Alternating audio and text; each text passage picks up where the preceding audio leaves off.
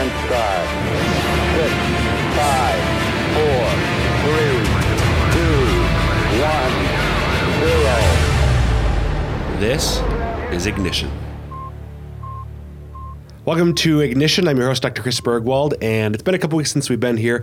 Father Dickinson is on retreat, um, so I have once again some illustrious co hosts.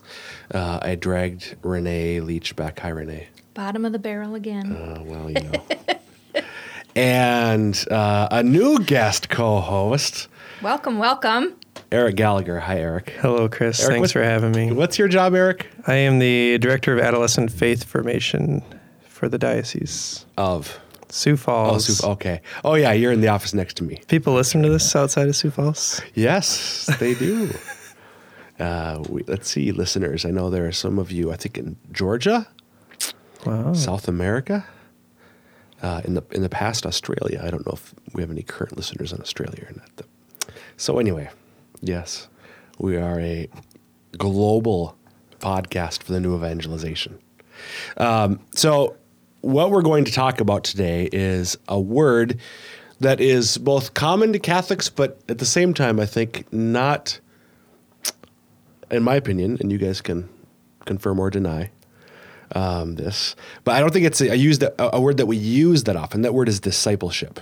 Um, at the end of Matthew's gospel, Jesus told the apostles, "Go and make disciple disciples of all nations, baptizing them, baptizing them in the name of the Father and the Son and the Holy Spirit, commanding to teach them all, or commanding them to observe all that I have taught you." Um, and so Jesus told the apostles, and by extension, then their successors, the bishops, and their co workers, the priests, to make disciples. And so for roughly 2,000 years, the apostles and then their successors, the bishops, have been doing just that, making disciples. But again, um, I think, and this is, I'm going to get your thoughts on this, this initial question. Do you think discipleship is, is a common word within, let, let's just say, most, most of the parishes? Uh, for, for American Catholics, put it that way. For American Catholics, Eric, what do you think? I do. I, I do not think it's commonly used. At least I know in our own diocese, um, we've we've in a sense replaced it with catechesis. Okay. Um, I would I would say that most of our religious ed coordinators and youth ministers have have the responsibility of catechesis, and that's kind of their job description is titled catechesis, and discipleship usually doesn't fall anywhere in there. Um, but I think there's a, a, a tug on all of their hearts at times, thinking they and wishing they could do more, and they they're longing to do more. And so I, I think that's where we're coming to now, with the new evangelization, is that is that it it's becoming a more common term because we're bringing it back, um, and we're we're discovering that it's not not a priest only responsibility or bishop's only responsibility to make disciples, but it's the lay's responsibility as well. The, Okay. oth- the other thing that I think that goes along with that is the fact that when you think of the word discipleship, um, in my mind anyway, it um, connotates an action. It's something. If I'm a disciple of Christ, there's I'm responsible for something. I you know there's there's a responsibility on me to do something to go forward, and I think um, I think we get you know lulled into this sense where if I go to mass on Sunday or if I um, if I you know take if I learn about my faith that's all great um, but does that make you a disciple and and you know I, I think there's a misunderstanding of, of what that means because we as laity are the disciples All of us are. right exactly Including the laity. yeah. exactly You know, the um, John Paul II, in, in one of his documents on catechesis, Eric brought brought up catechesis, um, said that, and this is quoted in the catechism as well, very early on, the, the term catechesis was given to the totality of the church, church's efforts to make disciples. So catechesis, as, as you said, Eric, is, is really the, the, the term that's usually employed, but I think that that term is misunderstood as well. I think for uh, first of all, I think in a lot of parishes, what the, the term is used is religious education. Your RE teacher or whatever, and, and some places maybe it's a catechist, but most of our uh, what are our the people in the parishes below the priest? What what what what term do we give them? What title do they have? The people who are responsible for catechesis in our parishes religious ed teachers above them. Director of Religious Education. director of religious education. They're not called director of catechesis, even. They're called director of religious education. I think one of my issues, in a sense, is that I think that um, too, in too many cases, catechesis slash discipleship has been reduced to the conveyance of information, the transmission of information. This is what the church teaches. And I'm going to teach you what the church teaches. That's necessary. I, I, I don't want to be misunderstood here. That has to happen but that's not the extent of catechesis is more than that discipleship is more discipleship includes learning about the teachings of christ the teachings that we receive through the church. But it's more than that um, as we'll get into. What do you think about that? I agree. And, and I think we find even in in some of those parishes we can find in the in, in our diocese especially we have some very small parishes. And so we can see you can see situations um, in atmospheres where discipleship is happening by just because of the the atmosphere that it is of just a small more family friendly environments. And their catechesis is more of giving their, their lives to the kids. And, and discipleship does in a sense happen in that way because it's a sharing and exchange of of that faith. Um, but in the bigger parishes we we lose that because it's it becomes more business like in a sense. And so people are given these positions of a catechist or a teacher and they uh, feel like their obligation is to teach the faith assuming that the rest of the evangel- evangelization efforts are being taken care of in a sense and that the pastor might have a different plan for how that's going to happen uh, so we hire a youth minister or something to kind of fill that the rest of that void and that's up until now, I think that's what's what's happening very much in our parishes with the youth, anyways. Is is just this idea of I'm I need to teach the faith um, catechetically, but wait, wait, wait, wait.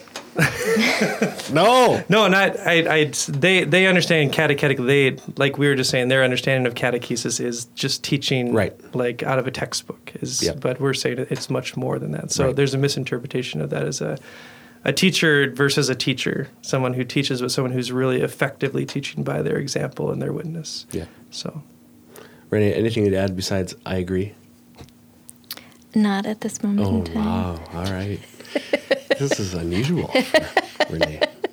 Um, so what is so so so maybe catechesis is sometimes reduced to just transmission of information, um, but it is properly the, the, the church's term for discipleship.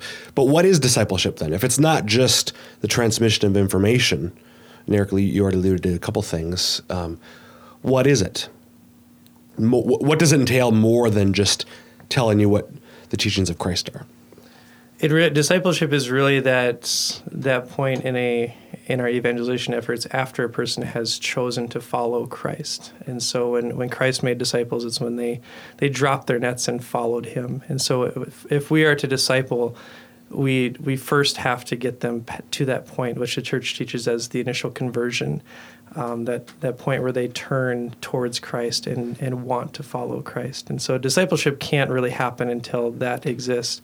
And so we invite we have to invite them just as Christ did into that relationship. But what does it look like, though? What does it look? What is? What does a disciple look like? A disciple is it's someone who's seeking after God's heart, is listening to His will, and wanting to to live that mission out as well. Uh, so they have to know the mission, and they also have to have a desire to live it out and strive for that.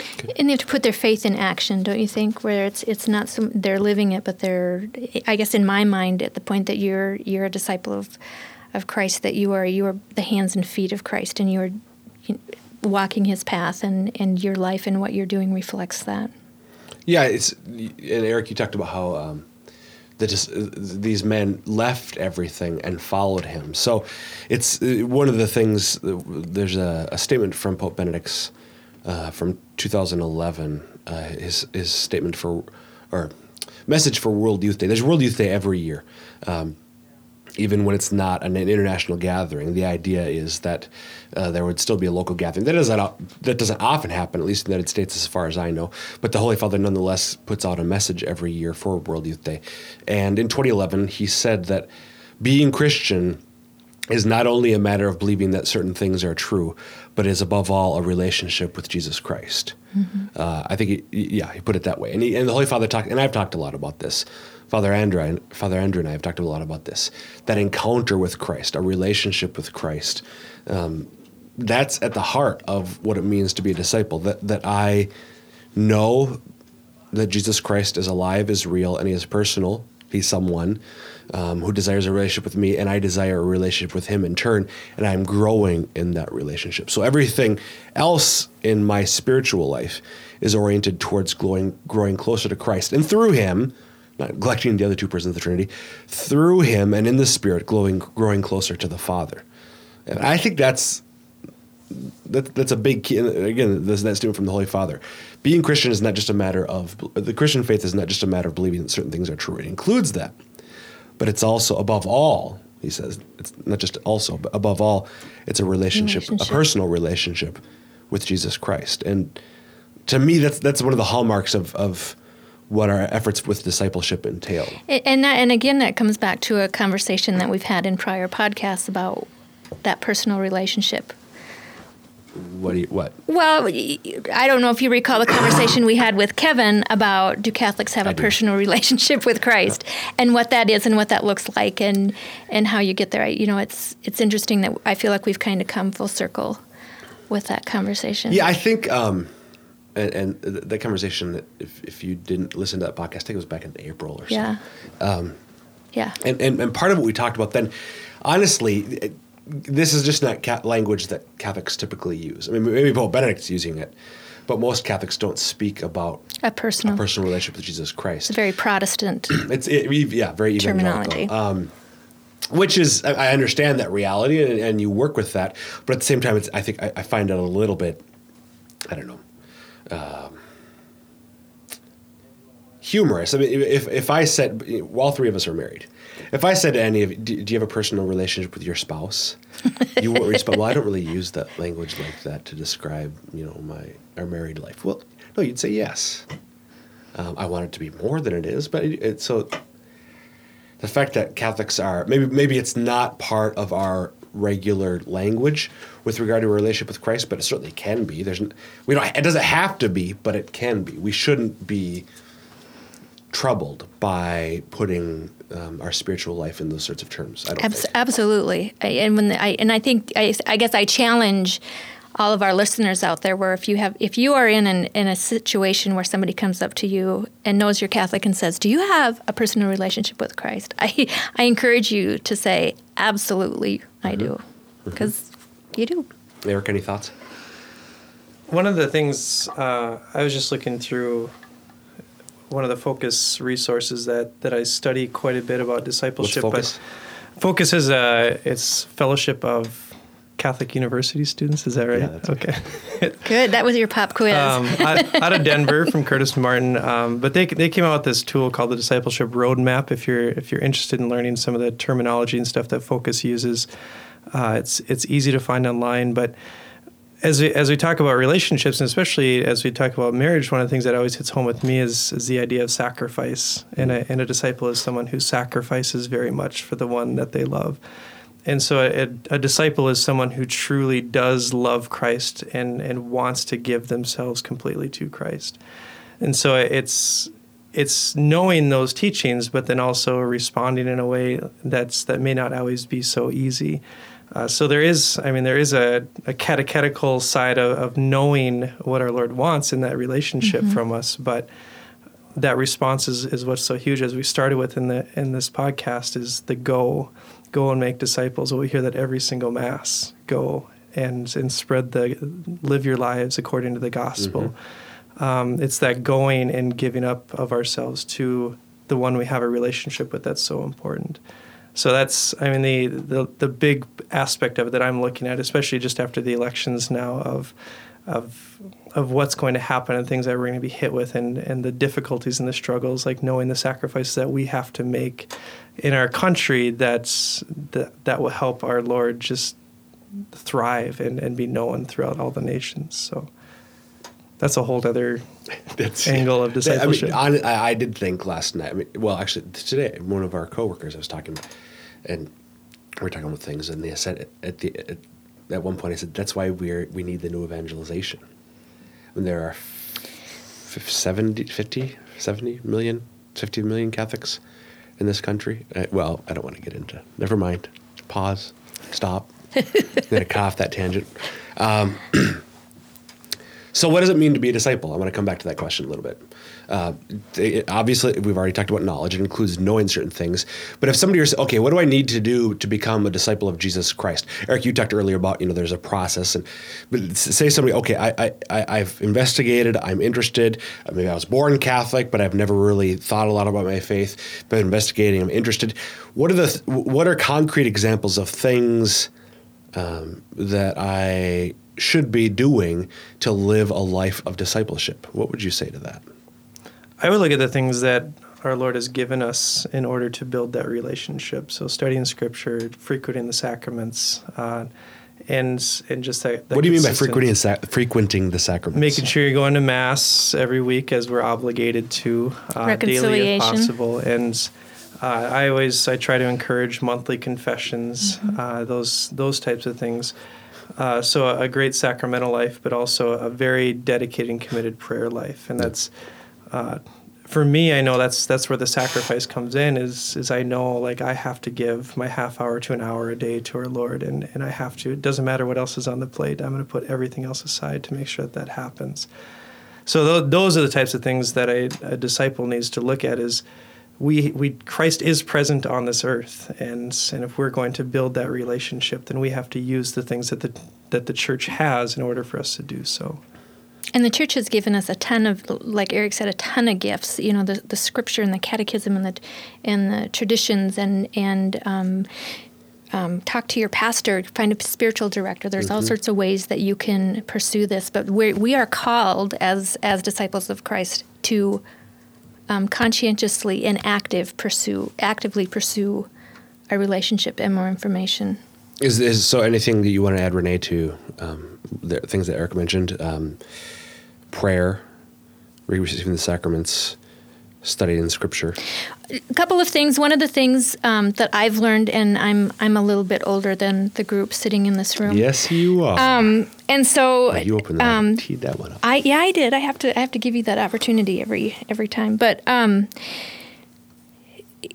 to have a good relationship with somebody, um, it's it's not a compromise. It's a it's a sacrifice. And um, at, there was a point in my life where I um, fit prayer in. I'm going to fit it in while I'm brushing my teeth or while I'm driving.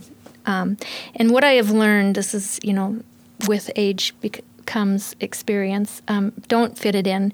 Um, make it a priority. put it on your calendar and just say, "This is my time." um, nothing's going to happen until this happens um, because Christ made us a priority. And so he just res- he deserves that back. Mm-hmm.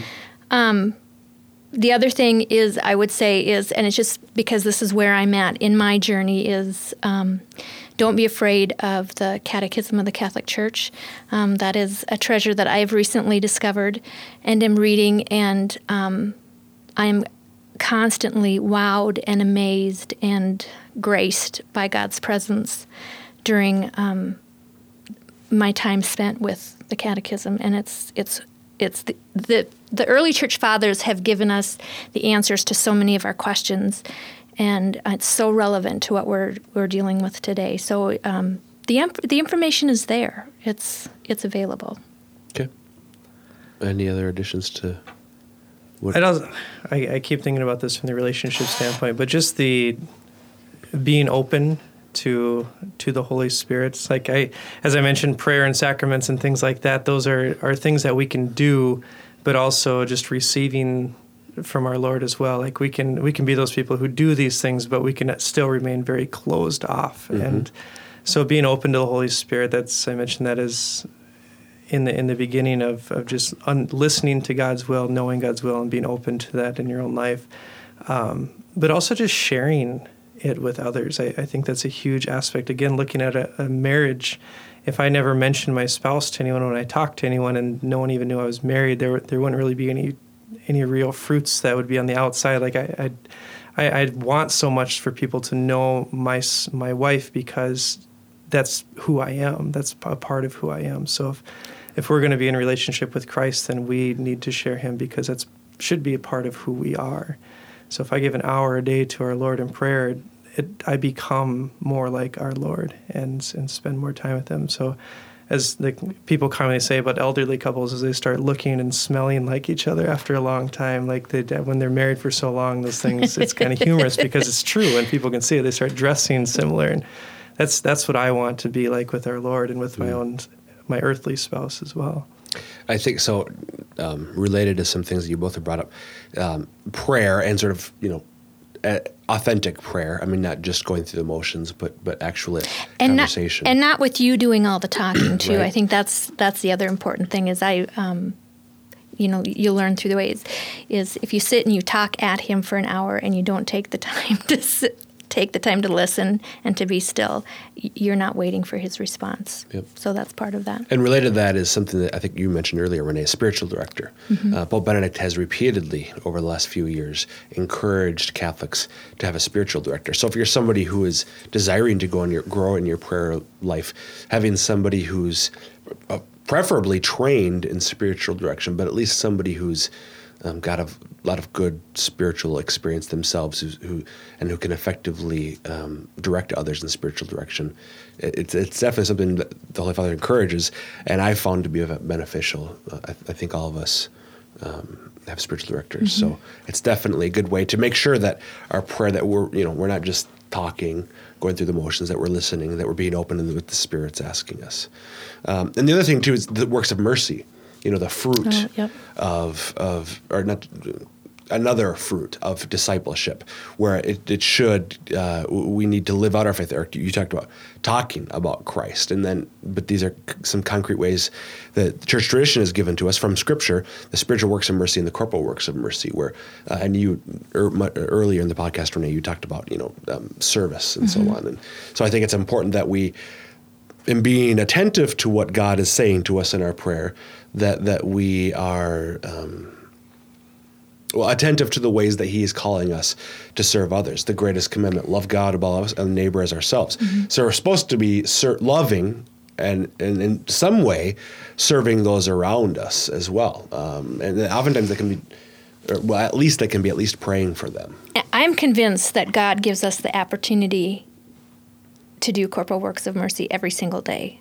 We just have to be aware of mm-hmm. it and then act on on what we see. I'm I'm convinced that we have that opportunity every day. Anything else? Did we mi- have we missed anything that you've thought of that we've missed? Either of you? One of Tell us what the discipleship is. the only one of the things I, I just started doing a little bit of youth ministry in, in my own parish and helping form some of the the adults that are there to disciple the youth and and it kind of it shocked them when I when I brought them the the focus resource that I've mentioned and and the and the goal of discipleship is that you would actually be a reproducer. Um, we were we were started with the the idea of multiplication, uh, and so as as we work to form disciples, our goal is not just that we'd form disciples, but that we would form them to be able to continue making disciples and continue multi- multiplying in that sense. So, just looking even further, casting that vision even further of I don't just want to be a disciple. I want to be someone who can help our Lord create disciples and and be Christ so present to others that they become disciples as well. But also not just that they become disciples, that they become someone who can form disciples. Right. So it's a continuing, ongoing process. So just to not set our vision, I mean, my goal isn't just that I pray more. My goal is that I would pray so much that our Lord would be able to use me uh, and to make disciples that are able to make disciples. So his his mission, just like it did through the first apostles, that it would continue through me as well after I'm gone. So it has nothing to do with me. It has everything to do with our Lord.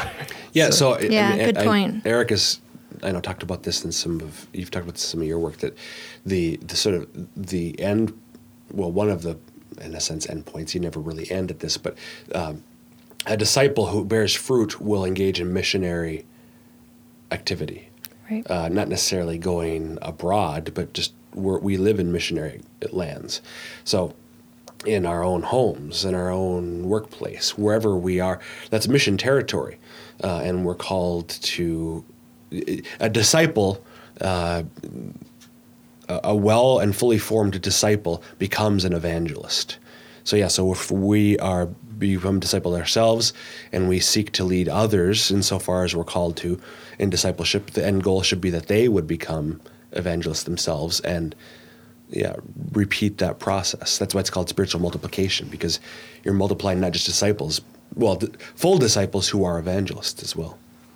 And you do not have to be a parish or diocesan staff person No. to be doing this. No, that's what we're called. We're called. all called. It's everybody. Yeah. And The, the, one of the documents of Vatican II was um, the decree on the, the apostolate of the laity. Um, and, and that's a great document, a short document from Vatican II uh, that talks about the apostolate, the, the, the work of being an apostle to which the laity are called. We're not apostles in the way that the bishops are. They have primacy of jurisdiction, teaching, and governance, and so on in the church. But we are still called to engage in the apostolate, to engage in apostolic works, apostolic activity. Um, the church, again, has dedicated one of the 16 documents of Vatican II to precisely that topic. So, I would just end too as a as a final point, especially working with youth. I think the the best place for this to happen is in the family. I, I mm-hmm. think as parents, there's there's this obvious prime primary responsibility to them to disciple their kids, but they I, I believe it should be seen like that as well, not just parenting their kids, but discipling their kids.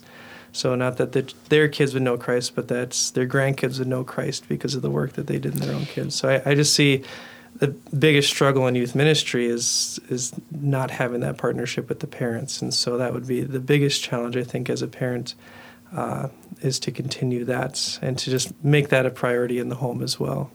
And I, and I would add to that because I'm a parent of teenagers, so I see that from a, another another point of view. Um, but if, if you are somebody who is enjoys working with youth and could be a mentor to somebody, um, there are lots of kids out there that don't have the solid base in their homes or they don't have a faith-filled set of parents that are there you know they may be desiring the, the youth may be desiring a relationship with christ but they, they aren't getting that foundation set at home. And that that is why the youth ministry and the mentors and um, and we as lay people in the church are so important to um, continue to share our gospel or, or the message with everybody absolutely. Any other final thoughts from either of you? No. I think I already gave three of them. So Three final thoughts. Not, you don't go for four? no, I'm good Okay. now. Thanks. All right, great. Thanks, guys. Thank you. thank we'll you be back next week with another episode of Ignition. God bless. Thanks for listening to this episode of Ignition. If you have any questions, comments, or ideas for future topics, you can email me at cburgwald at sfcatholic.org. That's C B U R G W A L D at sfcatholic.org. Again, thanks for listening.